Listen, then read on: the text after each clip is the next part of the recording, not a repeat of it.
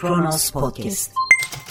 Yabancı gazetelerin ekonomi sayfalarında bile sıkça acil sıcak paraya ihtiyacı olduğu yazılan ama Cumhurbaşkanının sıkıntılarla karşı karşıya kalan başka yerlere bütçe desteği verildiğini söylediği ülke Türkiye.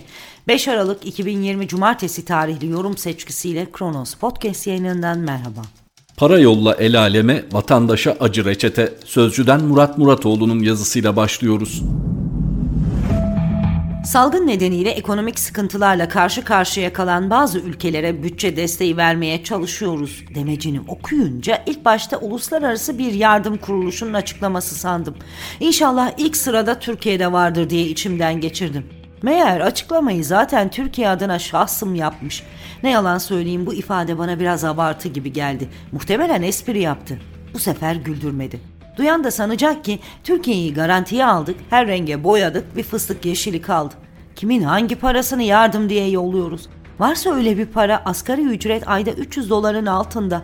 Asgari ücret alanlar bile şanslı aslında. Ayda 1178 lirayla aile geçindirenlerin olduğu bir ülkede kendi vatandaşına acı reçete yardım yolla el aleme. Çok değil, daha geçen ay ülkemizi ekonomi alanından kuşatmaya çalışıyorlar denilerek ekonomik kurtuluş savaşı başlatılmıştı. Hemen arkasından şahlandık, ekonomi pik yaptı. Çıkış yolu bulamayan Hazine ve Maliye Bakanı istifa etti. Kendisini bir daha gören olmadı. Nasıl bir ülkeysek sadece bir ay içinde iki kere batıp üç kere uçtuk. Farklı duygularla biz bize yetiyorduk. Anladığım kadarıyla sarayın terasından bakınca ülke çok zengin görünüyor galiba. Köşkler, uçaklar, Mercedes'e binen korumalar. Sorsanız IMF'den yardım dilenen ülkeden fakir ülkelere yardım dağıtan ülkeye. Nereden nereye? Merkez Bankası'nın kasası eksi 48 milyar dolarda. Dış borç 430 milyar dolarda. Yaklaşık 10 milyon işsiz. Batan on binlerce işletme. Tasarruf için soğukta kombiyi açmayan insanların yaşadığı bir ülke. Nereden nereye? Sahi kime bütçe desteği veriyoruz? İsviçre'ye, Hollanda'ya değil herhalde. Bizden daha kötü şeffaflık, hesap verilebilirlik gibi kavramlardan demokrasi ve insan haklarından bir haber olan 3. dünya ülkelerine. Para halka gider mi sanıyorsunuz? Muhtemelen yozlaşmış yöneticilerin arasında paylaştırılacak bir paradan bahsediyoruz. Hayallerdeki dünya liderliğini sürdürmek için kıt kaynaklarımızı haritada bile gösteremeyeceğiniz yerlere harcayan, dünyanın öbür ucuna milyonlarca dolarlık camiler açan, gidip de Afrika Kalkınma Bankası'na 4 milyar dolarlık ek pay ödemesi yapan, Somali'nin IMF borcunu ödeyen, sıra kendi vatandaşına gelince sabır ve dua dileyen bir yönetim iş başında. Artık nasıl olacaksa. Belli ki sabır kalmadı. Dua kabul olmadı. İş para bulmaya kaldı. Borç veren çıkmadı. Ülkenin varlıkları yok pahasına Katarlara satıldı. Tabii ki olayın gizli kahramanı her şeyi sineye çeken Kadir Şinas Türk halkı. Bulmuşlar böyle kitleyi. Yapmasınlar mı nereye gittiği belli olmayan yardımları. Sonuna kadar hakları. Murat Muratoğlu'nun yazısını aktardığımız sözcüden sonra bir gündeyiz. Küresel salgın ülkeleri olağanüstü önlemlere zorlarken her şeye rağmen korunması gereken bir kavrama dikkat çekiyor Doğan Tılıç. Korona ve demokrasi. Bugüne kadar kendisine demokrasi diyen çok sayıda ülkede pandemiyle mücadele adına özgürlükleri sınırlayıcı, hatta seçimleri erteleyen uygulamalar görüldü. Zaten demokrasi denilemeyen ülkelerde otoriterleşme eğilimleri güçlendi neyin neden yapıldığına ve yapılma nedenlerine dair veriler kamuoyundan hatta uzman kuruluşlardan gizlenerek güya etkin yönetim adına koronayla mücadelenin başına ordu komutanının getirildiği ülkelerde oldu. Oysa böylesi büyük bir tehdit karşısında bütün toplumsal birikim ve enerjinin koordineli bir şekilde seferber edilmesi, çözümün parçası olabilecekleri artırabilmek adına da sorunu tüm boyutları ve çıplaklığıyla herkesle paylaşmak gerekirdi.'' Türkiye bunun tersi bir yol izledi. Pandemiyle mücadelenin en önemli paydaşı olabilecek Türk Tabipleri Birliği düşmanlaştırılarak süreçten dışlandı. Bilim insanları gerçek verilere ulaşamadı. Gelinen noktada çizilen pembe tablolara ve çok ağızdan anlatılan başarı masallarına karşın sağlık sistemi artık yaşayarak duymaya başladığımız bir yüksek sesle alarm veriyor.'' Bugün birçok ülke halkı bir yandan korona karşısında can derdine düşmüşken ve kuşkusuz o derdi aşmaya dönük önlemleri talep ederken yeni normalin bir tür olağanüstü hale dönüşerek kalıcılaşma tehdidiyle yüz yüze. Buna karşı çıkarken öncelikle şeffaflık talep etmek gerekiyor. Şeffaflık olmadan ve gerçekte neyle karşı karşıya olduğumuza dair doğru verilere, doğru bilgiye sahip olmadan ne korona ile etkin mücadele ne de yeni normalin bir tür kalıcı olağanüstü hale dönüşmesini engellemek mümkün olabilir. Korona ile mücadelede en başarılı ve en başarısız olan ülkelere bakıldığında şeffaflığın ve demokratik değerlere sarılmanın başarıya engel olmadığı, tersine başarının garantisi olduğu görülür. Bu ülkeler arasında ilk andan itibaren şeffaflığa ve demokratik değerlerine sarılan Yeni Zelanda öne çıkarken Amerika Birleşik Devletleri de gittikçe kötüleşen şeffaflık ve demokrasi karnesiyle koronaya karşı da en başarısız ülkeler arasında. Virüse karşı etkin önlemler alınırken o önlemlerin hangi veriler temelinde alındığına dair gerçek verileri talep etmek ve aynı zamanda rızamızla oluşan olağanüstü halin kalıcılaşmasına izin vermeyecek bir bilinç ve mücadeleyi yükseltmek zorundayız. Aslında her zor durumu aşmanın reçetesi korona ile mücadele içinde geçerli. Pandemiye karşı mücadelede başarı demokrasiye rağmen değil ancak demokrasiyle gelecek.''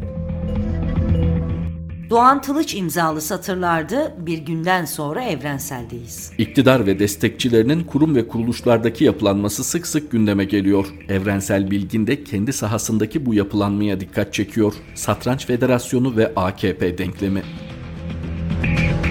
Geçen hafta pazar günü Gençlik ve Spor Bakanlığı'nın online olarak düzenlediği antrenör temel eğitimi sınavının yapıldığı saatlerde değerli bir dostum arayarak utanmadan sıkılmadan kopya çekiyorlar dedi. Satranç antrenörü olmak için sınava giren adaylar WhatsApp üzerinden kurdukları grupta sınav devam ederken cevapları birbirlerine göndermişler.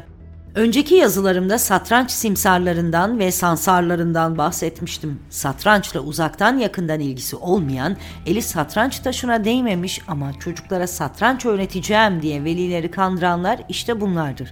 İki aşamalı sınavın ilk aşamasında kopya çeken bir grup şimdi TSF sınavına girip antrenör olacak, öğrencilere de güya satranç öğretecekler. Peki antrenörlük belgesi düzenleme yetkisi Türkiye Satranç Federasyonu'ndayken Gençlik ve Spor Bakanlığı bu işe neden dahil oldu? TSF'nin yaptığı antrenörlük sınavları öncelikle başkanın söylemiyle ev hanımlara iş imkanı olarak pazarlanarak liyakatin yok edilmesi sağlandı. Birkaç günlük kurslarla piyasaya boca edilen çakma antrenörler o kadar çoktu ki unvanı ustalar yıllarını bu işe adamış gerçek antrenörler bunların arasında boğulup okullarda iş ve öğrenci bulamaz hale geldi. Bu süreçte TSF'ye ödenen antrenörlük bedeli 1250 lira gibi bir rakam olunca bu pazarın bakanlığın gözünden kaçması mümkün değildi. Hemen bir yönetmelik çıkarılarak kursların temel ve özel eğitim olarak iki aşamada yapılmasına karar verildi. Bundan sonra temel eğitim sınavına girecek olanlar bunun için önce bakanlığa 350 lira ödeyecek, daha sonra özel eğitim sınavı için TSF'ye 1250 lirayı ödeyip antrenör olabilecek. Herhalde meselenin tamamen duygusal olduğu anlaşılmıştır. TSF'nin bu konuda ne kabahati var? Bakanlık talimat vermiş diyenlerin bilmesi gereken FIDE'ye Uluslararası Satranç Federasyonu'na bağlı tüm federasyonların özerk olduğudur. FIDE tüzüğünde bağlı federasyonların ülkelerinde satranç üzerinde tam kontrol ve yönetim sağlaması gerektiği yazar. Ne var ki FIDE üyesi olan Türkiye Satranç Federasyonu antrenörlük sınavı yapma yetkisinin bir kısmını hükümetin isteğiyle Gençlik ve Spor Bakanlığı'na devretmiştir. Oysa yine FIDE tüzüğünde bağlı federasyonların herhangi bir hükümet, kamu veya özel kurumdan bağımsız hareket etmesi gerektiğini de yazar. Bağımsız olmasını beklediğimiz özel TSF Yönetim Kurulu üyelerinden bazılarını tanıyalım. TSF As Başkanı Ayşe Kardeş Ergezen, Aile ve Sosyal Politikalar Bakanlığı eski müsteşar yardımcısı, Türgev Yönetim Kurulu eski üyesi, halen Rekabet Kurumu üst kurulu üyesi. TSF As Başkanı Muammer Yıldız, Saraydüzü AKP ilçe başkanı. TSF Başkan Vekili Fatih Maden, AKP Çorum eski milletvekili aday adayı. TSF Yönetim Kurulu üyesi Sultan Daban, AKP Hatay Eski İl Yönetim Kurulu üyesi, TSF Yönetim Kurulu üyesi Ömer Asım Ötegen, AKP Ankara Eski İl Yönetim Kurulu üyesi, TSF Yönetim Kurulu üyesi Onur Girdap, bir dönem hakkında Çankırı'dan aday adayı olacağına dair söylenti çıkan AKP üyesi. TSF Yönetim Kurulu üyesi İslam Yücel, Saraybahçe Belediyesi AKP eski meclis üyesi. Neyse ki TSF Başkanı Gülkız Tulay ilk sohbetimizde sosyal demokrat olduğunu söylemişti. O yüzden içim çok rahat. Özerk Spor Federasyonu dediğin işte böyle olur. Hükümet bundan sonra atın hareketini Türkiye Jokey Kulübü, filin hareketini Tarım ve Orman Bakanlığı öğretecek. Kale zaten sabit bir yapıdır, hareket edemez diye karar alsa alkışlayacak insanlar yönetiyor ülke satrancını. Ama satrancı çok seviyor, çok hizmet ediyorlar. Evrenselden evrensel bilginin satırlarıydı. Dünya var sırada. Joe Biden'ın seçilmesinden sonra tüm dünyada ona bağlı bir hareketlenme olduğu açık. Zeynep Gürcanlı Türkiye'deki iktidarın tutumunu ele alıyor. İçeride akıncı, dışarıda savunmacı. Dış politikada bugünlerde ikilik hali ağır basıyor. İç kamuoyuna ayrı, dışarıya ayrı mesajlar veriliyor. AK Parti hükümeti Amerika Birleşik Devletleri'nde yeni başkan Joe Biden'a da hazırlık çerçevesinde dışarıda giderek uzlaşmacı ya da savunmacı bir politikaya geçerken içeriye Türkiye kamuoyuna yönelik Batı karşıtı, İsrail karşıtı değerli yalnızlık mesajlarını daha da sertleştiriyor. Dışarıya dair en büyük politika değişikliği İsrail'e yönelik. AK Parti kontrolündeki medyada hiç değinilmedi ancak dünya basınında MİT Başkanı Hakan Fidan üzerinden İsrail'le diplomatik ilişkilerin yeniden büyükelçi seviyesine çıkarılması için görüşmeler yürütüldüğü haberleri gündeme düştü. İşin ilginç yanı bu haberler AK Parti hükümeti tarafından yalanlanmadı. Belli ki Biden döneminde Washington'dan gelecek baskılara karşı ABD'deki Yahudi lobisinin desteğine ihtiyaç duyulacağı hesaplanmış. AK Partili Mücahit Arslan'ın ABD'de Biden dönemi için yeni lobi şirketi anlaşmalarıyla nabız yoklamasında elbette bu arayışı eklemek gerekir. 10-11 Aralık Avrupa Birliği zirvesi öncesinde Oruç Reis gemisinin limana çekilmesi de Cumhurbaşkanlığı Sözcüsü İbrahim Kalın'ın sessiz sedasız Brüksel'e gönderilip orta yol aranması da diğer politika değişiklik örnekleri. Ankara Avrupa Birliği yaptırımlarının artık kapı eşiğine kadar gelmesi üzerine Doğu Akdeniz'deki petrol arama çalışmalarına şimdilik kaydıyla ara verme gereği duydu. Avrupa Birliği zirvesinden beklenti yaptırım kurşununun Almanya eliyle bir kez daha sektirilmesi. Bunun gerçekleşmemesi halinde ise olabilecek en hafif yaptırımlarla kurtulmak ya da yaptırımların Mart 2021 tarihine kadar ötelenip zaman kazanılması. Doğu Akdeniz politikası ile ilgili olarak bir başka altı çizilmesi gereken notsa Türkiye'nin petrol doğalgaz arama gemilerinin hiçbir şekilde 28. boylamın batısına geçmemesi, bu bölgede Navtex ilanından özenle kaçınılması, belli ki Yunanistan'la Akdeniz'i bölüşme anlaşması imzalayıp 28. boylamı sınır haline getiren Mısır'a AK Parti hükümeti tarafından deyim yerindeyse selam çakılmakta. Teşbihte hata olmaz. Müflis esnaf eski defterleri karıştırır misali AK Parti hükümeti de eski müttefiklerin kapısını çalmaya başladı bile. Suudi Arabistan'la uzlaşma arayışı daha şimdiden Suudilerin Türk mallarına yönelik ambargosunu yumuşatmaya başlamış görünüyor. Suudiler üzerinden önce Birleşik Arap Emirlikleri ardından Mısır'la barışmada yakın geleceğin olasılıkları arasında.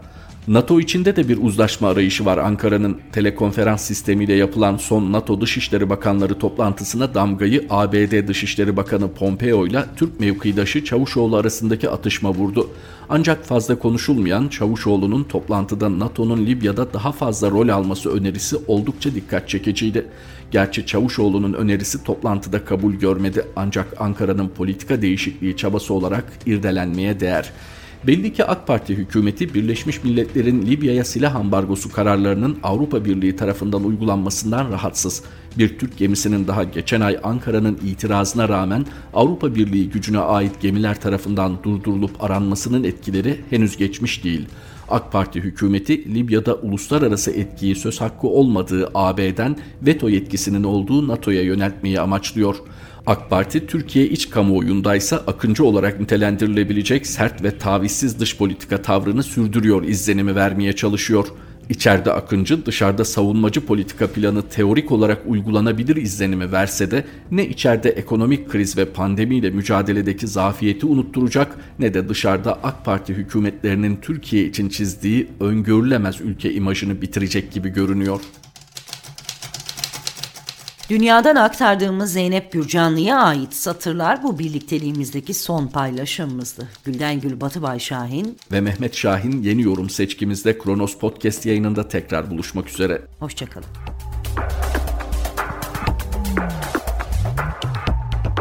Kronos Podcast